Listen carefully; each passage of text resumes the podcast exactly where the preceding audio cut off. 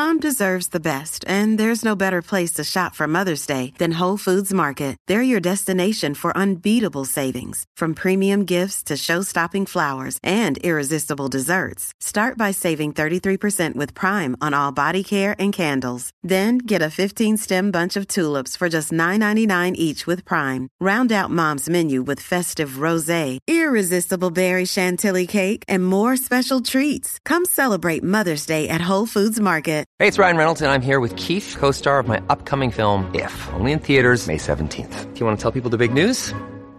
All right, I'll do it. Sign up now and you'll get unlimited for $15 a month and six months of Paramount Plus Essential Plan on us. Mintmobile.com slash switch. Upfront payment of $45 equivalent to $15 per month. Unlimited over 40 gigabytes per month. Face lower speeds. Videos at 480p. Active Mint customers by 531.24 get six months of Paramount Plus Essential Plan. Auto renews after six months. Offer ends May 31st, 2024. Separate Paramount Plus registration required. Terms and conditions apply if rated PG.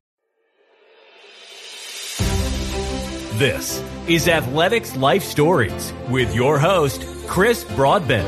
Six years old, maybe, I still remember how devastatingly disappointed I felt that I was no good at anything. And luckily, I had told him before he died that I would never have been I was without his input. It's that sort of thing that I think probably thousands of runners um, fantasize about when they're out by themselves on a dark winter's night Welcome to Athletics Life Stories with Chris Broadbent. Today we are talking with the last British athlete to win an Olympic marathon medal, Charlie Spedding. A product of the Northeast strong running scene, he was a tough competitor on track and cross country before finding his calling at the classic distance. As well as winning Olympic bronze in Los Angeles in 1984, he also triumphed at the London Marathon and placed third in the Chicago Marathon. Charlie, it's good to meet you. And you. Nice to be here. Good, good, good. So tell me about your childhood then. I, I understand you live very close to where you grew up then. Uh, yes, I am from County Durham, and uh, I actually grew up in a an old mining town called uh, Ferryhill.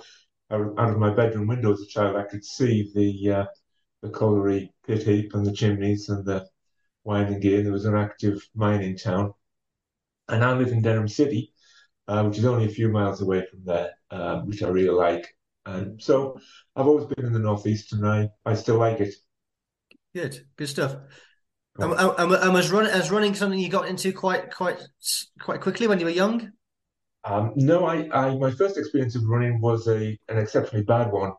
Um, when I was young, I had uh, I, I, had several problems. I I was born with a um, astigmatism in one eye a squint. And when I was three years old, I had an operation to correct the squint, and I had to go around with a a patch over my good eye to make the the weaker eye work. And um, I I blame that for being a little bit later to learn to read than other kids. Um, and I went to school, and uh, uh, my junior school. Um, they had a chart on the wall which showed exactly where you were. Because there were 42 children in the class, I was always either 40th or 41st. I was never absolute bottom, but I was very close. Um, I was also had very flat feet. My mother had to take me to the local hospital to see a physiotherapist to do exercises for my flat feet.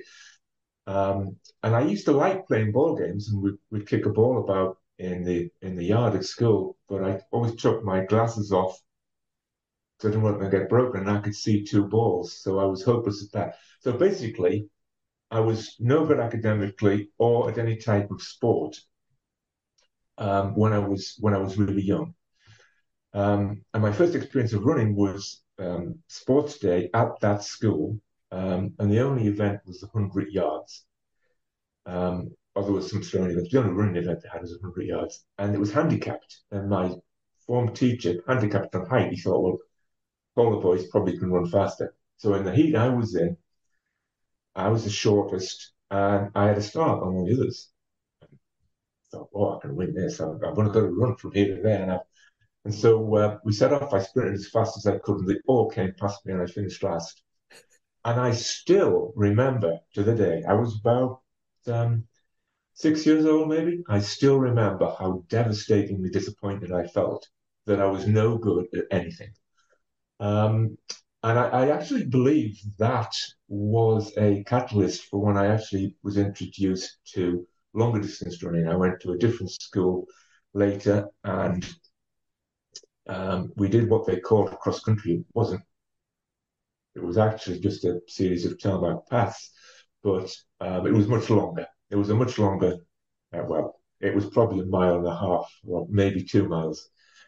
But um, the first one of these we did, I I was determined not to suffer that sort of humiliation again.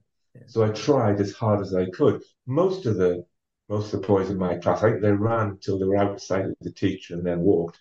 But I ran as fast as I could and I finished second. And this was the first thing where I'd actually uh, felt like I was perhaps quite good at it.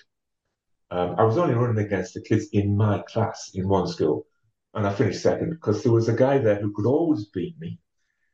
His name was Dennis, I remember. He could always beat me if he wanted to. And some when we when we did have these longer races, I would either finish first or second, depending on whether Dennis was in the mood or not. So he he was a better runner than me, just basically. Um, but he didn't always try. So Okay. that was why I started to like longer distance running, because up until then I'd been hopeless at everything I'd tried. You obviously had a glimmer of hope then. Did that take you to what was the bridge between going from that school experience to going to Gateshead Harriers? Well, um, again, as I got older, we got into proper um, proper cross country running. I got onto my uh, school team for that and did quite well. So I was representing the school and um, started winning some races against other schools. And I thought this, you know, I really wanted to see how good I could be at this.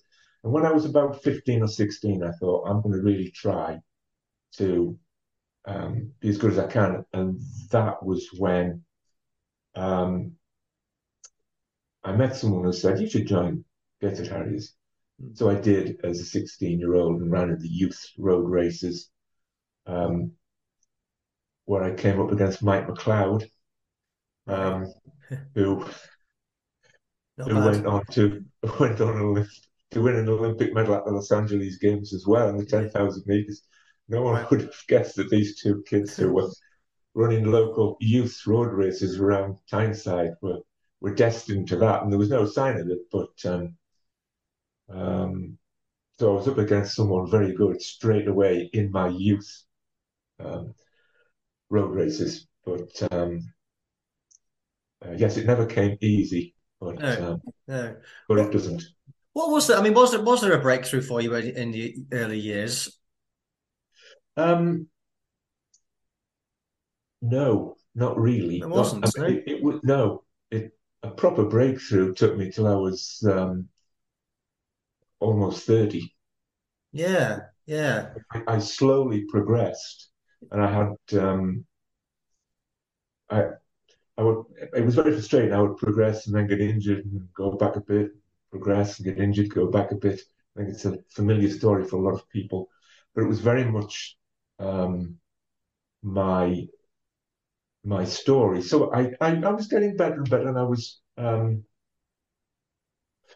started running some reasonable times, and I I sort of mid twenties I got um, some occasional cross country internationals running for England in a race in France, or not that I was very good at cross country, um, and Hmm. occasional um, track internationals where they they don't seem to do it now, where they, they have uh, two, you know, they have a GB team against France and Spain, and you know, two from each country and that type of thing. yeah. Um, and I thought this is great. I'm, I'm an international runner now, but still not. Um, you know, I was I was getting in the team when um, the better runners were unavailable, basically.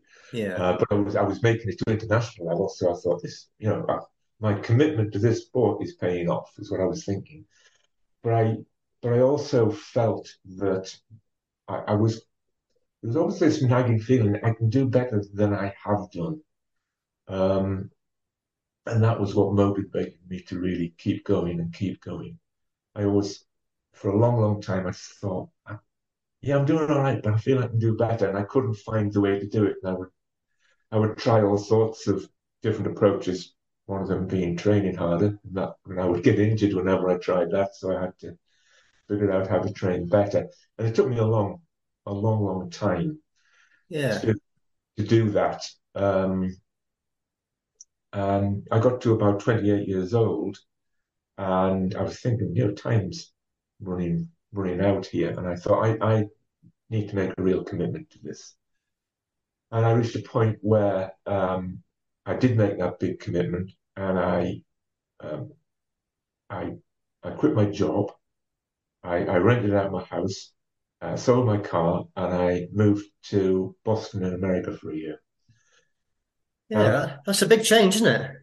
It's quite a commitment. Uh, you don't. I don't think you have to do that if you want to get better. But I, I did. I mean, obviously, I, I, uh, I knew some people in Boston. That's why I went. But also, Boston was was a big center for distance Yeah. running in America at the time. Bill Rodgers was there, and lots of other people.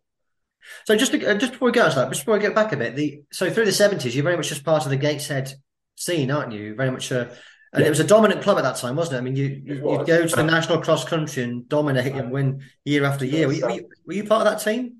Yes. Yeah. Um, I was I was I was part of the, the first Gateshead team to win the national cross country in 1973, and I was the youngest one on it. But there were people like Brendan Foster and um, um, Bill Robinson was a, was a top cross country, and John Caine. Um, Yeah. we we won that, and then we won it a few times after, and we also won the 12 stage road relay championships.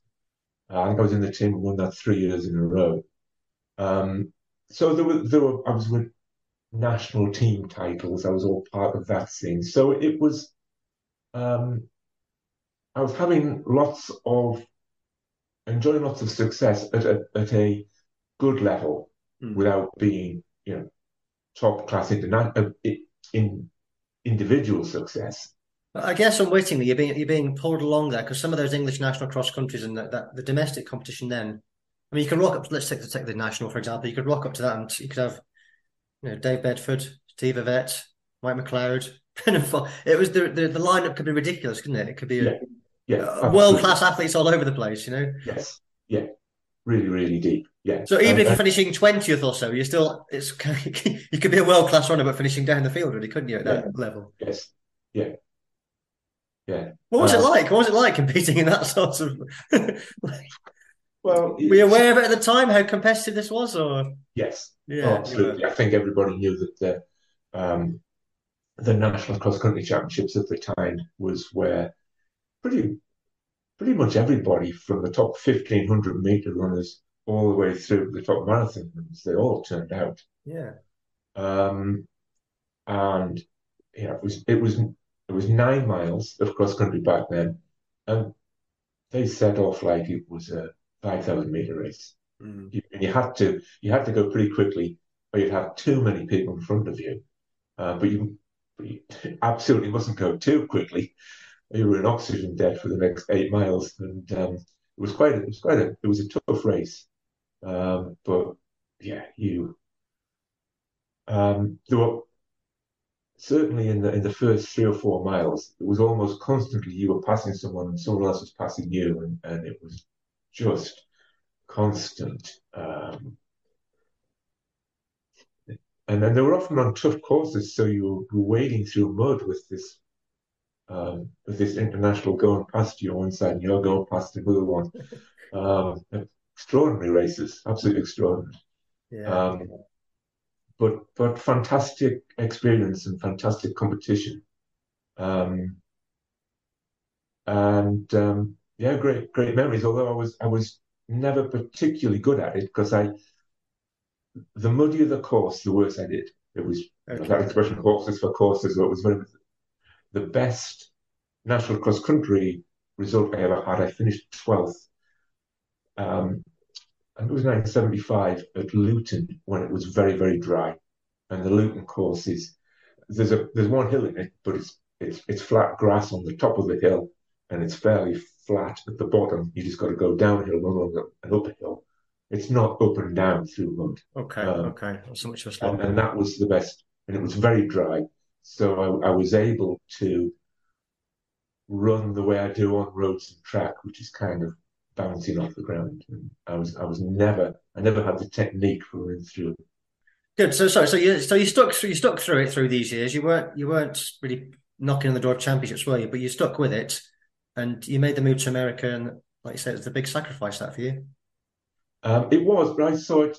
Um, see, I, lots of people say, "Oh, you must have made lots of sacrifices," and mm. in well, um, in some ways it was, but I always saw it as not another sacrifice, but an opportunity, an opportunity to do something that um, may well be beneficial. Um, and, and, it was, it was enormously beneficial. Um, I went there, um, ran well.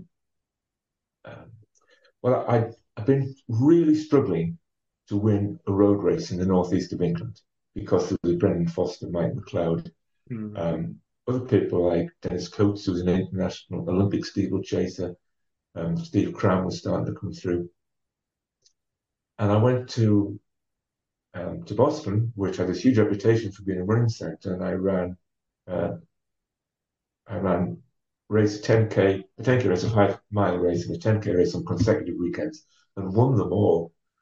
And um, but I wasn't running against the very, I was against some quite well respected guys, but they weren't the very top guys.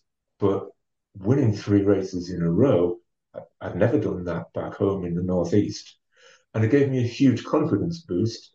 Um, but also, I, I also believe that making that commitment to my running actually um, it, it, affected my subconscious mind in in a way that as if my my subconscious mind was saying, "Wow, he really means it when he says he wants to be the best runner he can be."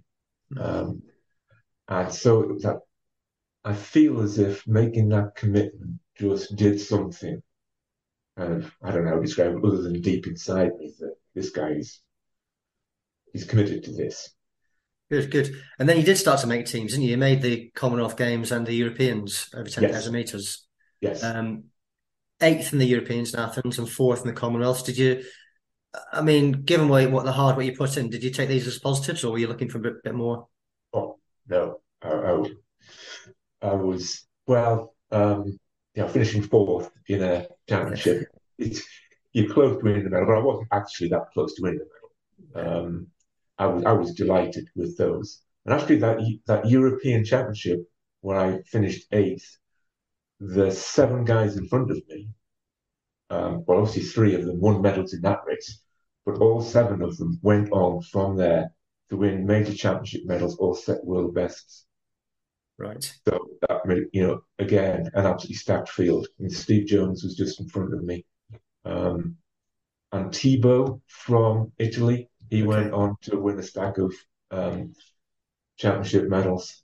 Um, so that, you know, I finished eighth, but it, when you look at what those people did afterwards, it was absolutely top class field. So I was, I've always looked back and thought, well, eighth, is that any good? Well, in that race, I, I always felt like, yeah, it was. Hmm. Okay, okay, uh, good, good. Because uh, I, I, was, I, I was doing well at 10k, but I never had the speed to really succeed because I just couldn't, I just could not sprint fast enough to win a last lap duel. Mm. Absolutely not. Um, so, so when did you start thinking about the marathon then? I mean, you did do the, you won the three A's, 10,000 meters the next year, didn't go to the world champs. Uh, were you on on route to the marathon then or? Well, I, I, I had thought about the marathon back in 1980 when okay. I was in America. And because um, people were telling me, oh, you, you'd make a really good marathon runner. You, you haven't got blistering speed to win track races, but um, and so I, I got in touch with my uh, really good friend and advisor, Lindsay Dunn, who has coached uh, a lot of um, very successful Northeast runners. Um, and he helped me enormously. And I, I, wrote him a letter because that's what you had to do back in 1950. I wrote him a letter and I waited two weeks for his reply to come back. people laugh at this now, but that was the height of technology. Um, and I and he wrote back and said, "Yeah, I think you will make a good marathon in the end, but you mustn't do it now. You've got to fulfill your potential at ten thousand meters first. and this was 19, and and I I said yes, because then when you go at the marathon, you'll be a better runner. And so I agreed with him. And um, 1982, as you said, I I finished third in the race and got on the Commonwealth team and the um, uh, European team, and then in 1983 I won the three A's, and then uh, the Olympics were coming in '84, and I thought, well, I, I told them said, now's the time to try the marathon, because I'm if I scrape into the Olympic team at 10,000, I'm not going to achieve anything. I'll get blown away mm. in the closing stages. Um, but maybe the marathon I can, I can do better. Um, so I tried to find a race to try it out, try the marathon. Um, and if I was no good it, I could, I'd still have time to try and get in, in the 10th mid team. So I found the Houston Marathon, uh, in Texas, which is always run in January. And I thought, well, that gives me time. Um, so I thought, and it was usually won at, at, that time in around about two hours 12. And I thought, I'm sure I can run 212. Surely I can run 212. Hmm. I've got to be able to run at least that to have a hope of getting in the team. Um, so I decided to go there and um, I got in touch with the organisers and said, you know, I'm the reigning three A's 10,000 metre champion. I'd love to come and run my debut um, at your marathon in Houston. And they said, uh, yeah, well, we'd love to have you, but we, we can't pay your travelling expenses uh, because we have a policy, a strict policy that you've got to have run under 216 to have your travelling expenses paid. Uh, so we can't make any exceptions. That's that's the rule. I hadn't run a marathon, so I didn't have time. Um, but I looked at they had prize money. I looked at the prize money and I thought, well, I've, I could finish um, in the top twelve, and and I would win back my airfare. Mm. So I I bought a return ticket to uh, to Houston, um, which cost about the same it costs now back then. Right. Um, yeah. It, was, it was quite a lot of money. Yeah. 700, 800 pounds or something like that. Yeah, I'll bet. Yeah, I'll bet. Yeah. Um, it was quite a, um, a bit. I thought, but this is a race I've got to run. And, and they looked after me really well when I got there. Um, and I ran the race and, um, and I won it in a, in a sprint finish. Yeah, yeah. By a couple of inches. Yeah, very close. Yeah, I've seen I've seen a couple of things about that. You won it by a thickness of a vest from um, Italian, didn't you? Magna, Man, Magnani, yeah? Yes, Magnani. Yeah, yeah. yeah. Magnani. And was there something strange about the finish line? The finish line was a, something strange about that? Um, well, the finish line was um, an ex- a metal expansion grid in the road. It was a very, very clear um, metal uh, line in the road. But um, Magnani and I were sprinting for that finishing line. There was, there was a sharp turn, about 150 yards from the finish. We came around there, saw the finish, and we were sprinting. But I, and he had the yard on me, then he had two thirds of a yard, and I was catching him a couple of inches at a time. Mm.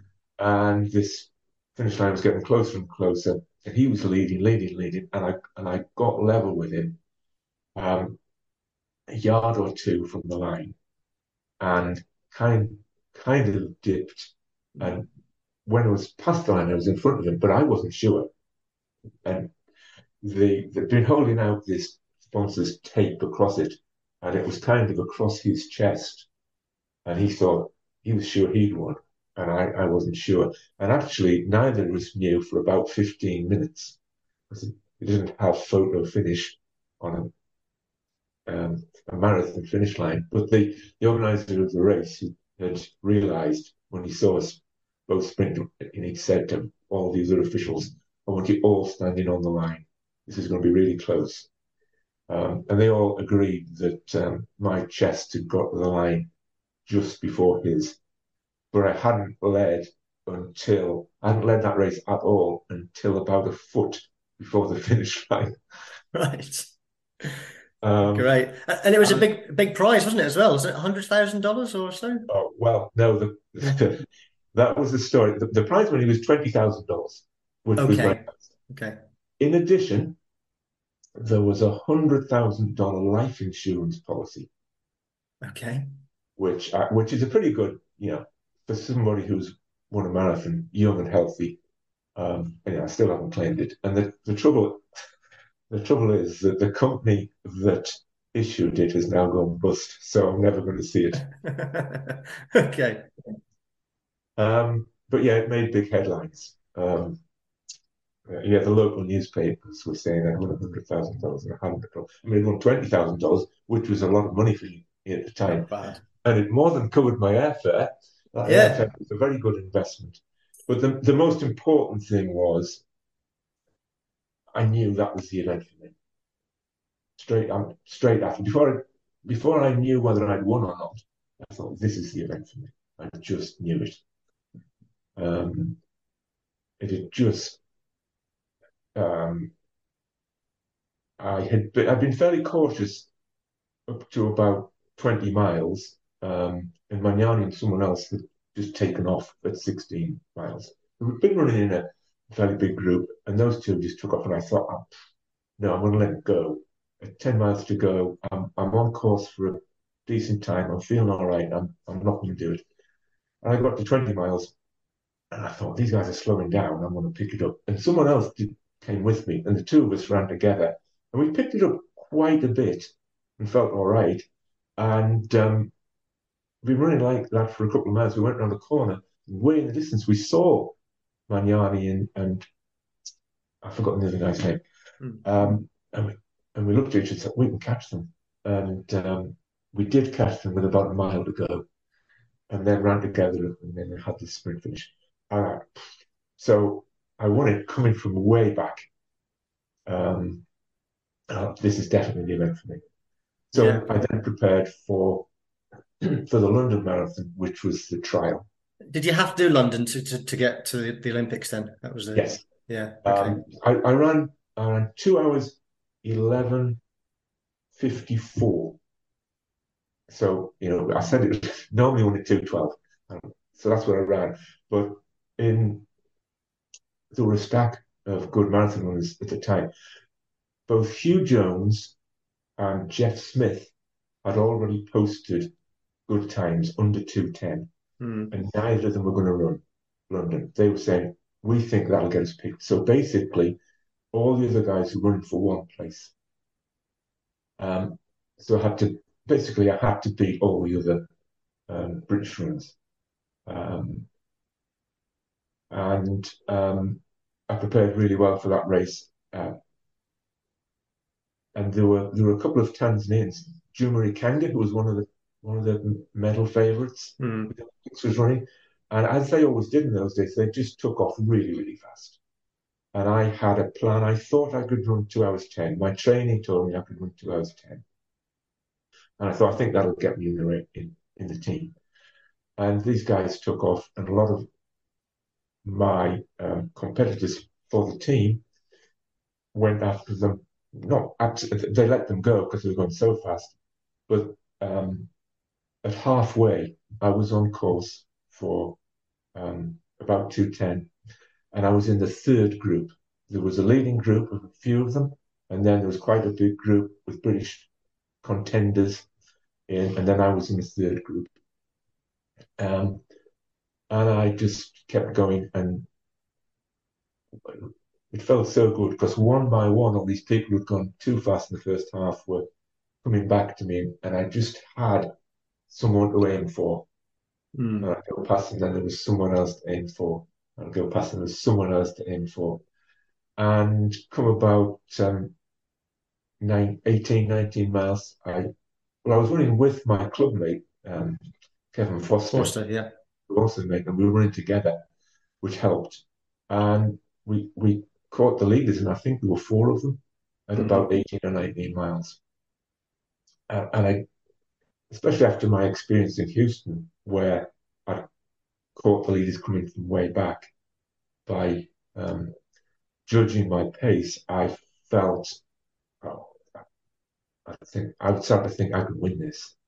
Um, and Ikangaa was there, and he just kept doing these bursts. Mm. Just kept saying to Kevin, let him go. He'll come back. And he, and he did. He would speed up and slow down. And um, once he'd done this several times, uh, when he slowed and we caught him, I made a move and, and went quite hard and, and got away. And, and I got away um, completely. Yeah. What's that moment like? What's that feeling feeling like? It must be quite exhilarating when you're just you're easing away at the front of a marathon, and in the back of your head, you, you know you, you know you're going to win it, don't you? you well, I you you must think that I've got this now. I've got this. To win it. And easing away is not the right word.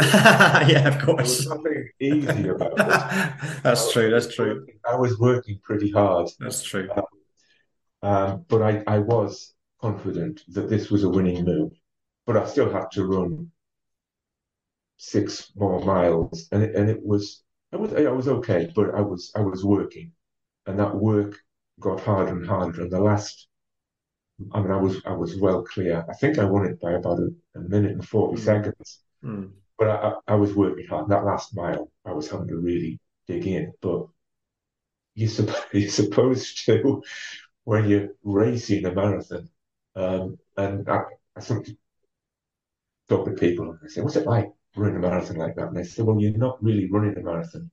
I'm racing a marathon. You know, most people do run a marathon are running to get round. Mm.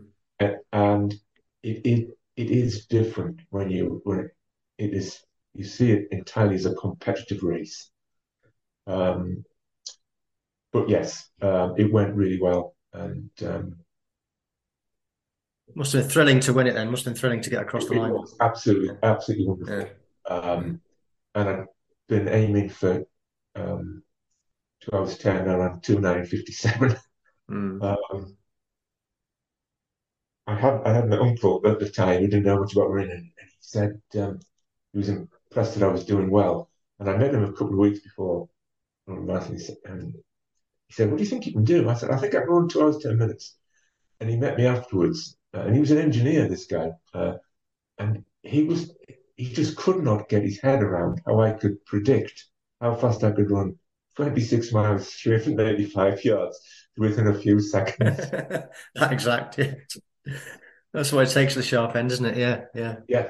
I guess by that point, you you've cemented it. You are a marathon runner, a world class marathon runner at that point. Yes, yes, um, yes, uh, and it was it was exciting because I'd run two marathons and won them both. Um, yeah. And I, you know, winning the race and running under 210 uh, as I crossed the line, I thought they have to pick me for the Olympics. Was one of my thoughts. Obviously, winning the race was most of the thought, but in the back of my mind, I also thought they have to pick me for the Olympics. Um, so it was a very happy day.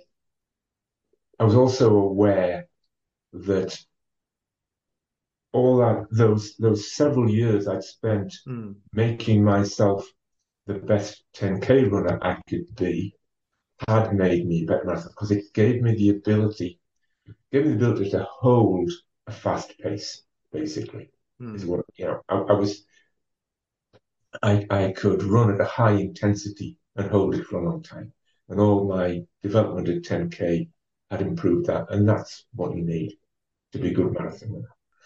Los Angeles is very excited, obviously realizing the sort of level of competition I was going to be up against. Um, but I, I, I trained well. I thought a great deal about how I was going to train, but I also did a lot of mental preparation for it, and that involved um, a process where I convinced myself that um, I was I was good at. It was clear I was good at the marathon, but because it was a fairly new event, um, I didn't know how good I could be. And we all have this kind of um, uh, self-awareness of, of what we are and what we're capable of. And I was very aware of that 10,000 meter runner because I I was a good 10,000 meter runner, but I was never going to be great because I just didn't have the speed. Mm. And I had this this sort of ceiling on what I could achieve at that. Um, in my in my mind, in subconscious mind. But at the marathon, I was able to convince myself that I didn't know where the ceiling was because I'd run two, hadn't been beaten, and it was the event that suited me best, and I was um, I was still learning it, and I could be better. And in the biggest race there is, the Olympic Games, I thought, well, why wouldn't I run the best race of my life mm. in the biggest race of my life? And I don't know what I can achieve. So I didn't make any commitment to what I was going to do. I didn't say, Charlie, you've got to win a medal or anything like that. I just opened up the possibility in my mind that I didn't know where my limits were in the marathon. So anything might happen. Mm. And I, I think you can probably only do that once in your life to be in a position where you have uh, you've got a new event, you don't know how good you can be at it, but you've made the Olympic Games or a World Championship or, or a major event at that event. Um, so I found that very exciting, um, and I didn't I didn't put any performance goal on it other than absolute commitment to run the best race of my life, hmm. whatever that was. And I thought, well, if I if I do that, if I wherever I finish, if I can walk away from the Olympic Games thinking I ran the absolute best race of my entire life, I can't ever be disappointed about it, whatever happens. And I thought, and also, if you if you believe you're going to run the greatest race of your life, and you do, uh, who knows what will happen? So it was. I, I just saw it, that approach as being entirely beneficial with no downside, mm. and that was what I kept in my mind all the time. Um, I didn't think about times. I didn't think about who I might beat, who I might not beat. I just thought about I'm going to run the best race of my life on that day. Yeah, yeah.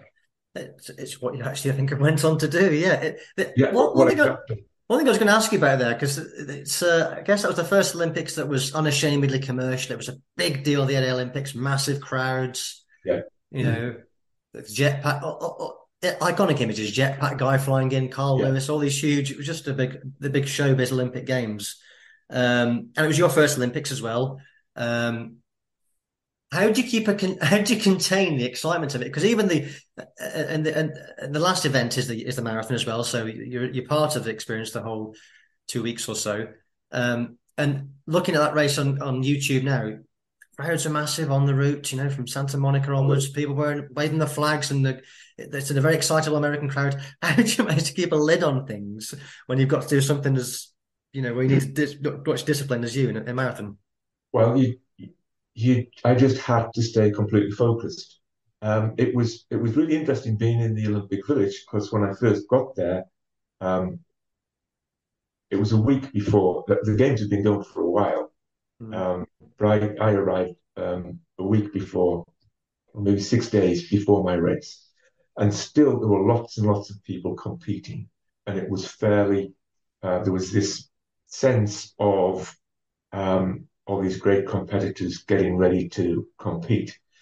But as each day went by, more and more people had finished their events, and the whole atmosphere in the village turned to everyone being relaxed and partying and um, and being on the uh, the very last day when there was hardly anything else on. Mm. As as my race got closer and closer, that whole um, atmosphere changed to party time for most people and I just had to stay utterly focused. And that my focus was so intense, it was, it was kind of a problem because I just couldn't think about anything else.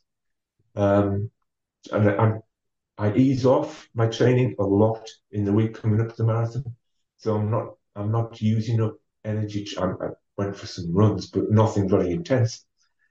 Um, and I, I, would try to go and uh, watch movies, and I, I couldn't I would I would forget what was happening because would, my mind would just go back to race. I'd try and read a book, and I could read one paragraph, and I'd have to read it again because my mind just I couldn't get the race out of my mind, which made me very nervous.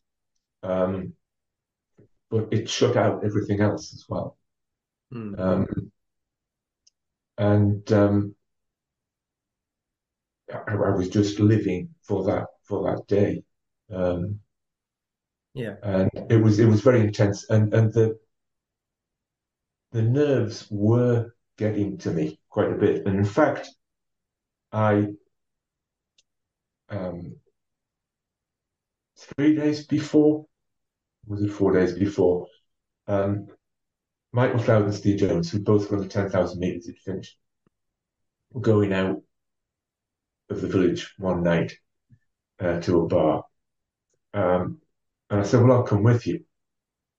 And I I went with them. We went to this this bar. I was there for a few hours, and I had two small beers over that time, but spoke to people. Um, was out in a completely different atmosphere, and um, it relaxed me quite a lot. Mm. And I, I, it's very funny. Um, I did get talking. Uh, I was single at the time. I did get talking to these two women sitting at the bar. Oh yeah. Um, and um, they said, "Well, uh, so where?" They said, "Well, you're not. You don't sound like you're from Los Angeles." I said, "No, I'm not." Um, and uh, so, what are you doing in town? And I said, "Well, I'm here to run the Olympics." And they looked at each other and said, "You guys need to come up with a better line than that." Everybody we meet is telling us the same thing. That's actually a true story.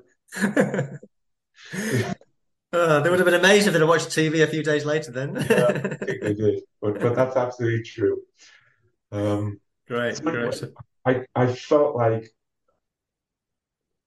having a couple of beers four nights before the race was going to be far less detrimental than getting more and more nervous. And it did. It did actually uh, take my mind away from the bit. I was more relaxed. Yeah. I was a bit more relaxed the next day, and I just think that um, you've you've got to get nervous and have some adrenaline, but you can you can completely overdo that. Hmm. Um, you can uh, you you end up if you get too nervous too far out, you end up with loads of stress hormones in your body, and um, instead of just a bit of adrenaline to get you going, it can be really detrimental. Hmm.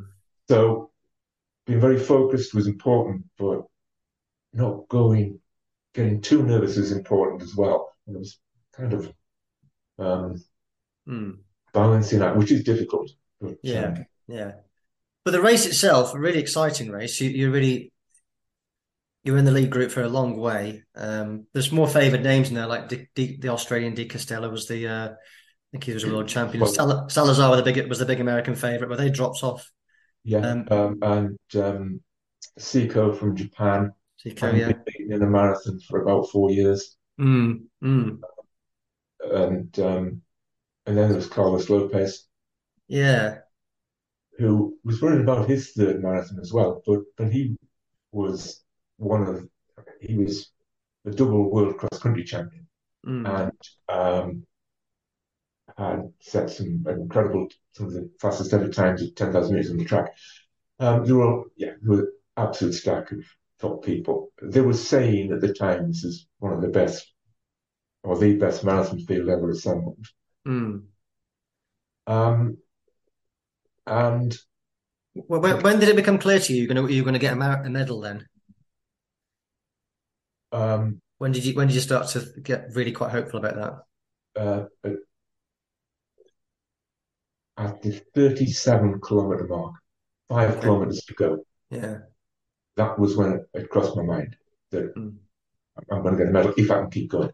Mm. Um, but I, I, I, I've done the same sort of thing in my first two marathons of letting people go because they're going too fast and pulling them back. But I changed that completely in this race um, because there were so many good guys there. I thought I can't let them go, and we we ran along at a, a decent pace for about 10k, and then a couple of the African guys, because they were very fond of doing this at the time, just really surged. And I thought, oh, that's crazy going so fast in this heat because it was very hot. And then I saw De Castella kind of step round someone and go after them. And I said, no, I can't let these people go. So I really had to pick up the pace mm. for a mile, a mile and a half. And I got onto this leading group of about 12, and then the pace slowed back to probably what we'd been doing before. But there was a gap behind us. Mm. I was in this leading group of about 12, by making that aggressive commitment to not letting them go, going with them. And then that group ran together for a very long way. Um, and I was feeling, I was feeling fine. Um, you know, we, we, were, we were running at a good pace, but nothing suicidal. But I, I was feeling, I was feeling good. I was right there in this group. And the further it went, the further I thought, well, here I am. Um, running in the leading group of 10 with all the best marathon, well, most of them, Salazar hadn't gone with that, mm. um, with that break. And we never saw him again. Um, and it went on for quite a while that um, just running together. And no one was getting dropped, but but we, no one was trying to move away either. And it just went on. The further it went, I thought, this is really working. This is good. And we got started to approach 20 miles. And I had rehearsed in my mind over and over again that perhaps I would be in the leading group about 20 miles. And some point shortly after that, someone like De Castella would go to the front and start pushing it. And I was just going to latch onto him and hang on, which is what I thought would happen. I thought somebody's going to start making a move from this group and I rehearsed mentally that I was going to go with it no matter what, and hang on and hang on. And we went 20 miles, got to 21 miles and 22 miles, and De Castella was 10 or 15 yards off the back. Mm. So, and I glanced around and saw that he wasn't going particularly well. And I looked around the group and thought he's going to lead this. And I thought, well, there's nobody here that is likely to pick this up. And I had this strange moment um, at about 22 miles where I realized that I, I thought I had gone through mentally beforehand every possibility that could occur. Um, and I was, and I had a kind of a, a plan to, to counter whatever happened. It had never occurred to me that we'd get to about 22 miles in the Olympic marathon, and I would think we aren't going fast enough. Mm. That had never crossed my mind, and I was going to have to pick it up, do what I thought I would follow, because there were guys there that would definitely, like Seko, would um, would outdo me at the finish if, it, if we just carried on like this. And I thought I'm going to have to do it. And I spent about 400 yards thinking, convincing myself, yes, I'm going to do this. I'm going to pick it up, and I'm going to have a go. Um, and I got myself mentally committed to it. Uh, and then I, Juma Ikangaa was leading, and I went past him and I picked it up. And that was that was an extraordinary feeling. Mm. When I went to the front, started, picked up the pace. I could the sun was behind us and it was fairly over the sky, so I could actually see shadows of the people behind me. I didn't have to right. Okay. Um, and they were, they were quite long because the sun was fairly low. Mm. And I could see fewer and fewer shadows as I as I pushed on. Um, and I pushed on and I, I, I we'd been running about five minutes per mile or 458 That's sort and I took it down into the 440s 446 447 sort of pace picked up by 10 seconds a mile mm. which I really felt but everyone else felt it as well. Um, it just felt fantastic to be. It's it's it's that it's that sort of thing that I think probably thousands of runners um, fantasize about when they're out by themselves on a dark winter's night doing a run, or even a park park run, that sort of thing. pretending I'm leading the Olympic marathon, and, and I've done it myself loads of times.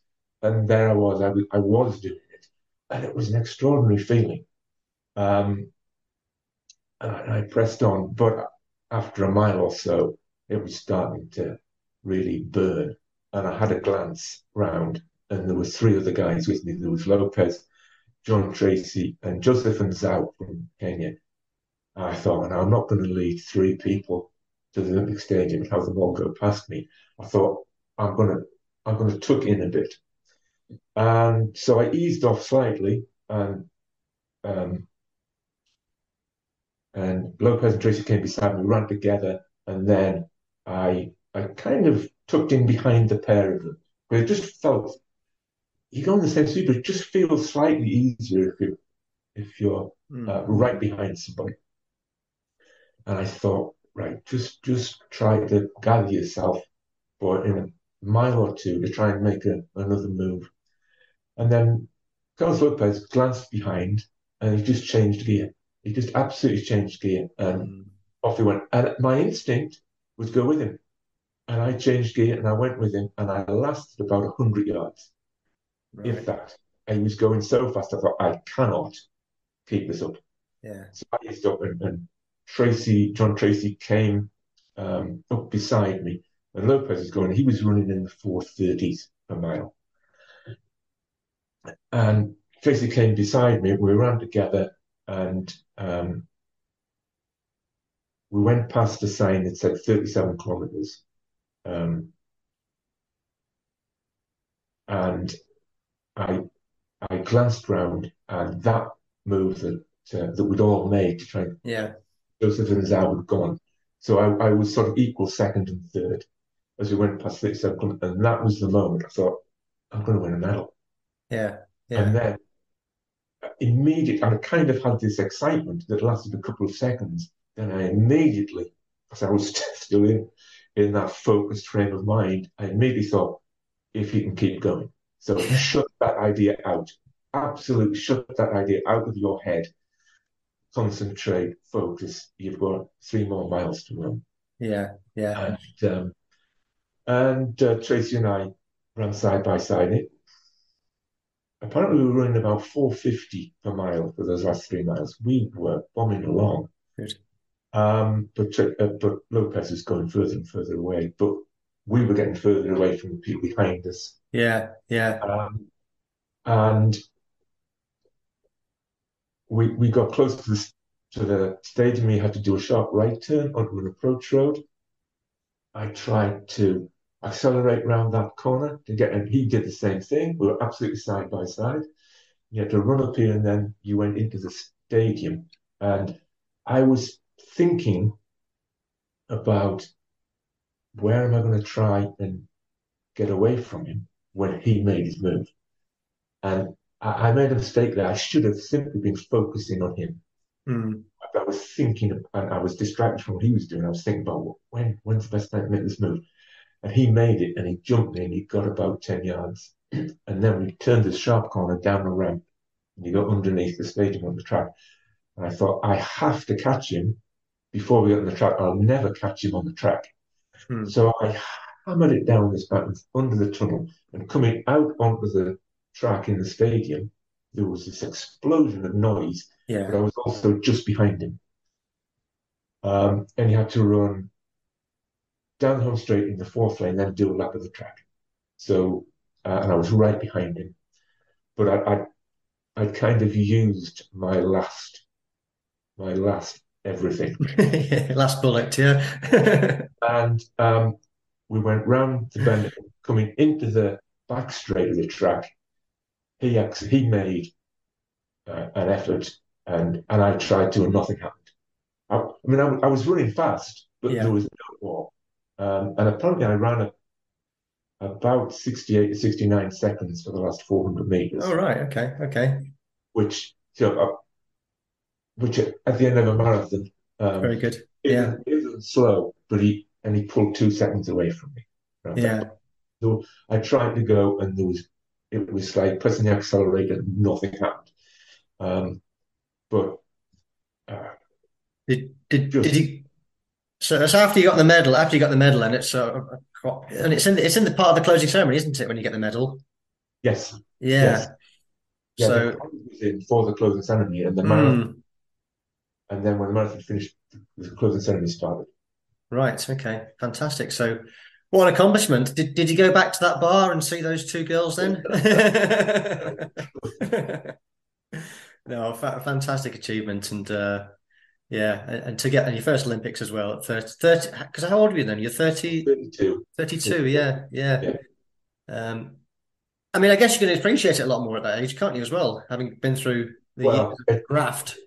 I, I, as I said earlier, I committed myself to being a runner when I was 16, Mm, and it took me another 16 years to get to the Olympic Games. Uh, but absolutely worth it. yeah, absolutely. Yeah. Absolutely worth it. Great, great. Okay, and the next year, uh, I'm going to take you to the London Marathon. That was a bit of an epic race you had with Steve Jones, um, which actually turned out to be to be a personal best, didn't it? What What are your memories of that? And what was your was Steve uh, uh, one of your? Did, you obviously went out for a beer together, so you were on quite friendly terms Oh, then. Yeah, yeah, oh, absolutely. Yeah. I mean, we'd, we'd um, uh, been competing uh, against each other for years and years. So I, I Mm. mean, lived in Wales and I lived in the Northeast, so it was, I knew him well, and, and yeah, we got on fine. Mm. Um, that race was, I mean, there were no pacemakers in those days. They did, we didn't have pacemakers. Um, we just, we just ran the race. But I'm sure there were no pacemakers. Um, but there was, a little- you know, uh, beyond halfway, there was a leading group of five. Um, and Steve Jones picked it up quite noticeably about 17 or 18 miles. And I went with him. I was able to stay with him. We got away from the others. Um, and we, we were hammering along, absolutely hammering along. And um, the, the course in those days was, I, I would definitely say, slower than it is now because the- you had to run along Wapping High Street, which has got a lot of cobbles on it, and then you had to run past the front of the Tower Hotel, so several sharp bends, and then you had to run across the cobbles in front of the between the Tower of London and the river, and they were quite rough. And that's at about 23 miles Mm. where your legs are getting really tight. I always found that my legs were tighter coming out of the cobbles than going in. Mm. But anyway, we were running side by side. This is another true story you may have heard. We went past the Tower Hotel, underneath the little archway um, where Tower Bridge is overhead, and you go onto the cobbles. And we were side by side, and, and Steve said to me, How do you go to the toilet? Those weren't his exact words, but that's what he meant. How do you go to the toilet when you're running? Um, and I said, You'll have to stop, Steve. And that is the conversation we had. And then 50, 60 yards later, he disappeared out of my peripheral vision. And I, and I glanced slightly and I couldn't see him. And I thought, he has stopped. And um, so I tried to pick up the pace a little bit, though we were going fast to start with. I think I'm getting, I'm going to get away from him. Um, and went back on onto the road, and I glanced around, and, and he was right behind me. And he told me afterwards he hadn't actually stopped. He just slowed down enough to be able to pull his shorts to one side and All get, rid, right, okay. get rid of the problem he had. I see, I see. And clearly, he felt a great deal better after that. All right, felt a lot lighter then. Yeah. Yes. Um, and um, he uh, he caught me up and we ran side by side for a bit. Then we went into that tunnel at um, Blackfriars, I think it is, Mm. and there was there was one Welshman in there who shouted in a strong Welsh accent, "Go on, Steve, you can get him." And and it, Steve said afterwards he kind of inspired him to put another effort in, and he, and he pulled away from me. Yeah. Um, and um, he ran, I think it was two eight sixteen, was it? And I ran two eight thirty three. So I I'd knocked nearly a minute and a half off my best time. Um, and um, it was, that was an English record, not that English matter, but it was an English Mm. record that stood for 29 years. Yeah. Yes. Uh, but and it, it put me um, at the time, I think number eight on the world all-time list. And I used to joke about there was I'd run a time fast enough to be number eight in the world time all-time list. I'd been beaten by a Welshman. Um, but I mean, Steve went on to run considerably faster. yeah. Um, Yeah. he he was uh, fantastic, absolutely fantastic distance runner. Tough, tough guy, wasn't he? Yeah, yeah, yeah. yeah. So for yourself, then, um, next couple of years, you did the uh, did well did not finish at the Commonwealth Games. Did you did you stop there because you had Chicago coming later in the year and it was a medal was out of reach? No, no, I stopped there because I got cramp in my leg. Ah, okay, okay, okay. So I was having a bad race from fairly early on. Mm. I think I had some kind of um, I, I was absolutely uh, covered in salt. I was scraping salt off my skin. Okay. Um, there was some hydration salt balance thing went wrong because I, I, just went went to bits and got cramp. And, um, no, no, I would never have sacrificed a championship race. Okay. To, from Chicago. Okay, okay. But you did. The, you, you finished third in Chicago. That was yes. So you're still operating at a world class level, weren't you? Yes. Yeah, I ran. I ran a a, a good race there. Mm, mm. Um, yeah, I, I, yeah, I ran I ran a good race without being a brilliant race, uh, but Yeah. I think I was quite nervous about what had happened um, in the Commonwealth earlier that year. Uh, I ran slightly cautiously, and Seko, Chico Seko won that Mm. when cleared off around about halfway very fast. I thought that's too fast, um, but he didn't come back. Um, but but yes, I ran I ran a good race. Mm. Mm. Okay, Um, okay. but then started to um, get injury problems back that, Yeah. that blighted me um, in my mid twenties, and so my preparations were um, never went as smoothly as I had. I'd had a spell from sort of eighty two to eighty five where I had no injury problems at all and ran my best races and best times. they started to come back. I was getting, in, you know, in the mid thirties. Um, you can run well in your mid thirties, but you can't recover Mm. from efforts and injuries as well as you could when you were younger. I say now. Yeah. Um, um, and um, I ended up having a, a an operation on my Achilles tendon because that was giving me so much trouble. That um, that went wrong. The, wound got infected. I ended up with a, a hole in my skin through which you could see the Achilles tendon. Oh, Um, and and that was after I'd um, yeah I I had a lot of problems um, and um, but I still wanted to go back to the Olympics in '88 yeah. And uh, in in 1983 the year before Los Angeles I'd won the three A's 10,000 meters that was a fantastic um, build up to the Olympic marathon in 1987 the summer of 1987, I spent three months on crutches. So you couldn't really have had a bigger contrast Yeah. in sort of a long-term preparation.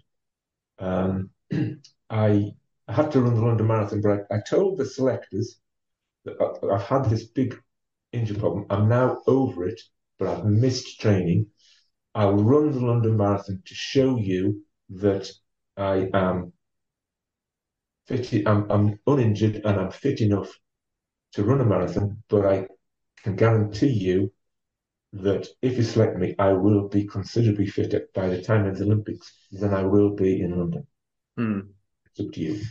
So luckily, I wrote that letter, um, and I finished. Was I fifth Britain? I think I was fifth British athlete. Okay, okay. Big 12 something. But they selected me on on my past record and what I've told them, Right. Okay, okay. um, which which put a lot of pressure on me um, Yeah. because I hadn't earned my place in the trial.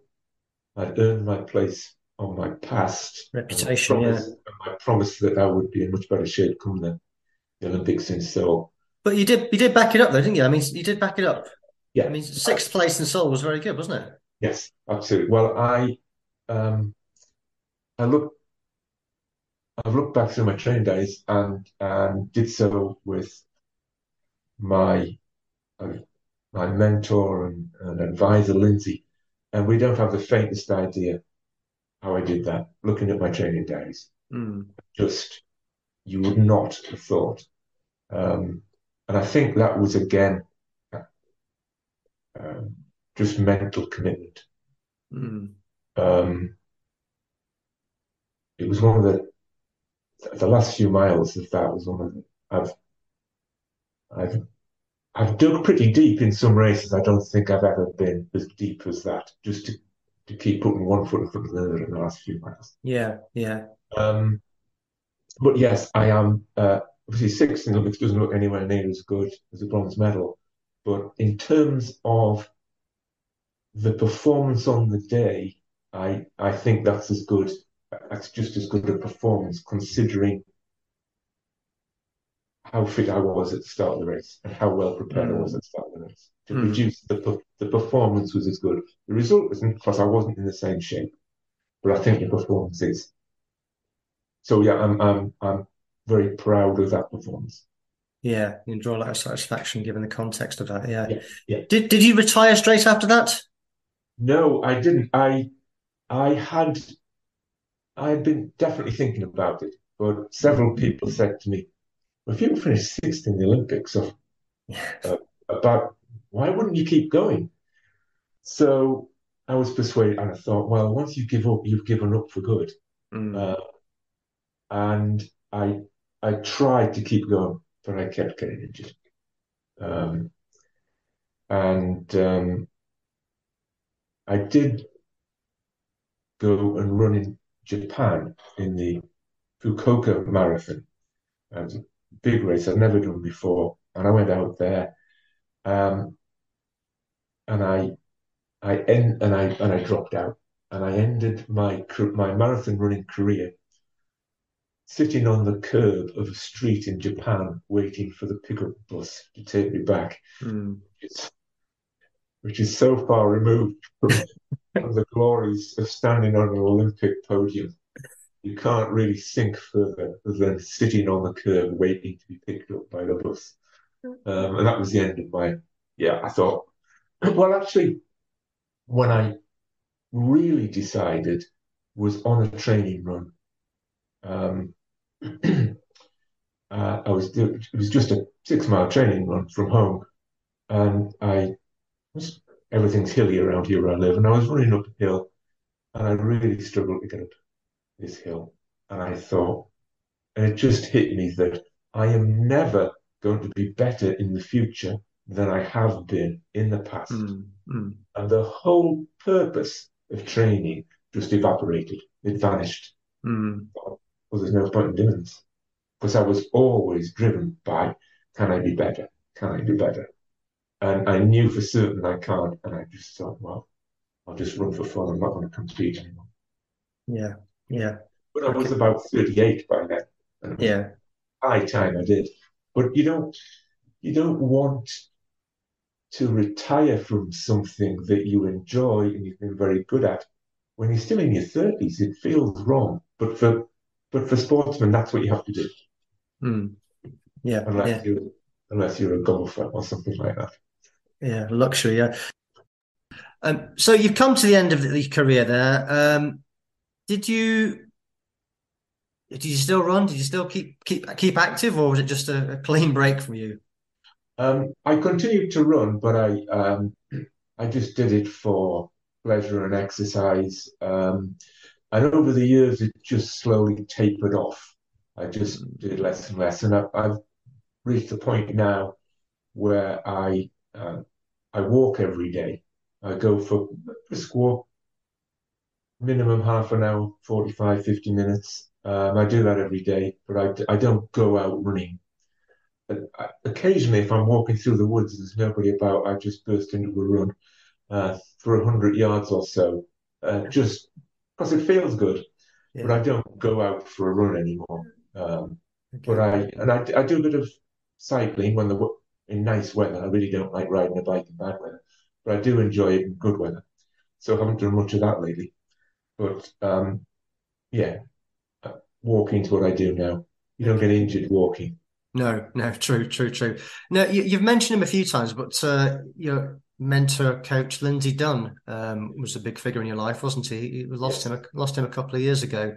Yes. Um, you just put into words what, what he meant to you, what his contribution uh, well, was? He, he, was he was a very good friend, um, but also we we didn't have the the the typical coach athlete relationship, which he had with a lot of people, where he's the coach, you're the athlete, you do what he says. Mm. We had a relationship where he advised me a lot, and we'd discuss it. Um, uh, but he he was enormously helpful to me. He, um, uh, luckily, I had told him before he died that I would never have been the runner I was without his input. um, he was he was very good at saying the right thing at the right time. Um, uh, and, and it, he advised me not to go to the marathon when I first suggested it. He was the one who said, "Become the best you can at ten thousand meters first. Um, but in, I'll give you one example.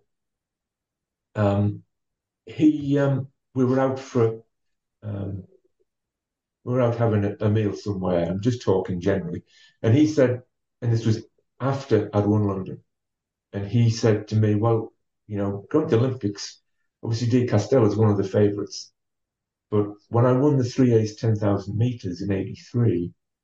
De Castella had been in that race and he finished fourth. And he said to me, you know, you beat De Castella over 10,000 meters, but you're a better marathon runner than 10,000 meter one. So there's no reason why you can't beat them over the marathon. Just absolutely matter of fact. And the guy was the world champion at the time. Hmm. And I said to him, yeah, that makes sense. Logically. Um, and he, and he would say those things to you, and he just put the seed in your mind, is what he was doing. Um, and he, he told me afterwards, after the Olympics, he said, uh, you know, we had that conversation, and he said to me, I couldn't believe how quickly you just accepted that. he said, I said this this out there thing that you were the big, big Stella over the marathon because you beat him over 10,000 meters. And you, he said to me, he said, he said, yeah, that makes sense. And logically, it did. And I've, I've always been a very logical type of thinker. I didn't actually believe, oh, yeah, I'll easily beat him. But he put the seed in my mind that, well, why can't you beat me? Beat him over 10,000 meters. And he, he, lots of other athletes his coach will have similar stories. He's just said something very positive to them at the right time hmm. that just puts in their mind that they can achieve more than they perhaps believe they can and he was he was very good at that. Apart from being very very good at developing training sessions and training sessions.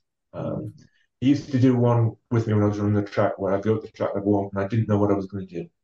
Normally, you know exactly what you're going to do, and he would just say, "I drove up to the starting line and say, I want you to run 600 meters in such and such a time," uh, and you'd never know what you're going to do in it. And then it's I'd do a few quite hard, fast efforts. And he'd say, and he let me jog for a few seconds. He said, right, I want you to just run at um, 72 seconds per lap speed till I tell you to stop. And you do a lap and then another lap and third. And you think, when did you want to say stop? Um, and you do this huge session, which was a whole variety of pace. You didn't know it was, you just had to respond to what you said. So it was a bit like being a race. You've got to respond to what's happening. And he would always do it that I'd jog up to the line, feeling really exhausted, and be ready to go and say, All right, you finished now.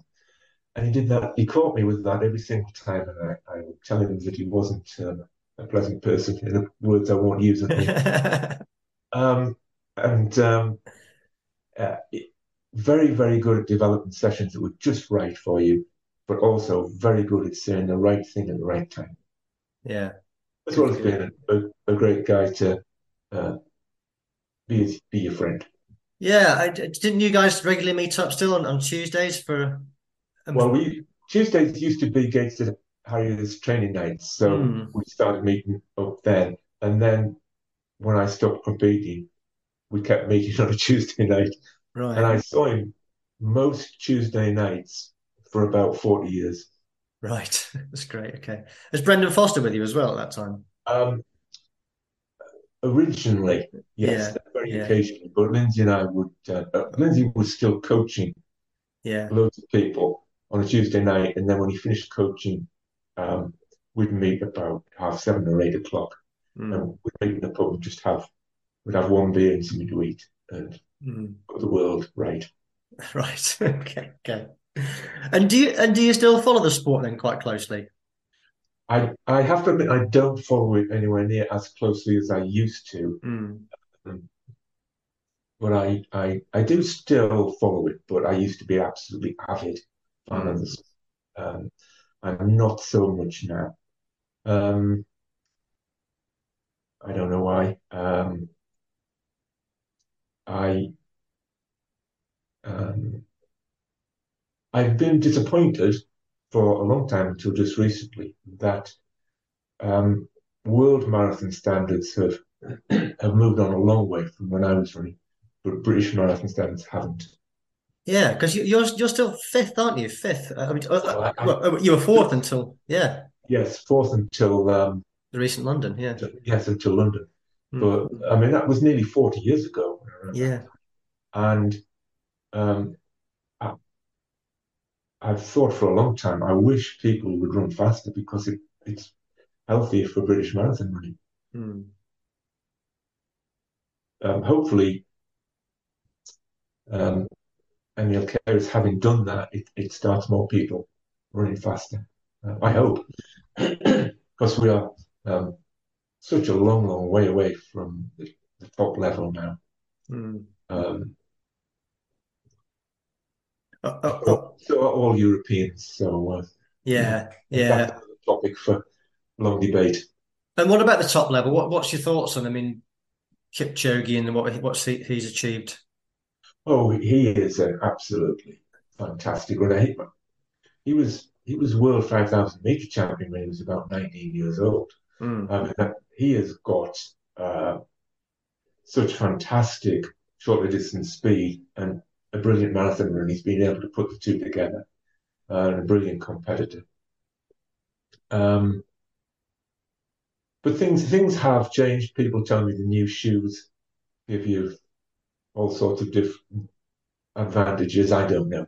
Um, I um, I I think I was fortunate um, when I was running that um, the top of marathon running, the top level marathon running, people came from all over the world. And now they come from a very small part of the world. Um, and I think that's not great for the sport. I think that's the way it is. Um, I'm not suggesting that I can do anything about it, but I think it was much more interesting when um,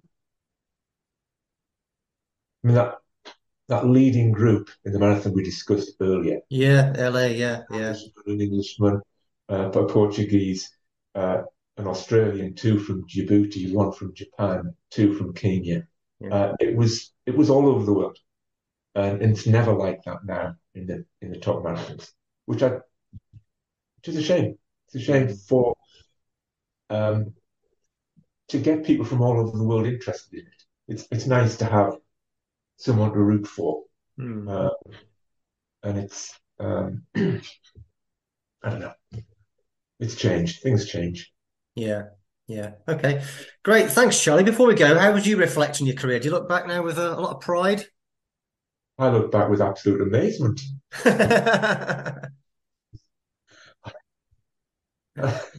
Uh, yes, and, and a lot of pride. Yes, I um, it, it took me a very long time to reach that level. I I was always trying to reach the best level I could. I never dreamt it would be that high until I was right on the edge of it. Um, uh, yes, um, I'd do it all again if I could. Um, and um, I, I enjoyed it enormously. Great, great stuff. Thanks, Charlie. It's been great to talking today. Really appreciate your time. Well, I've enjoyed talking to you too. Loved that chat with Charlie. Um, some great anecdotes. Particularly enjoyed um, his evocative and um, very detailed memories of LA 1984. Uh, if you want to find out more about Charlie, you can have a look at his autobiography, which is called From Last to First. That's worth a read. And he's also uh, very big on nutrition and health uh, from his career as a pharmacist. And uh, he's also got a book out called Stop Feeding Us Lies, which is about um, uh, an alternative suggestions to what the official recommendations are on dietary health.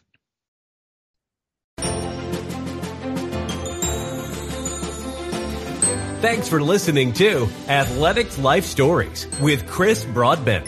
Please tell your friends and leave a review wherever you get your podcasts.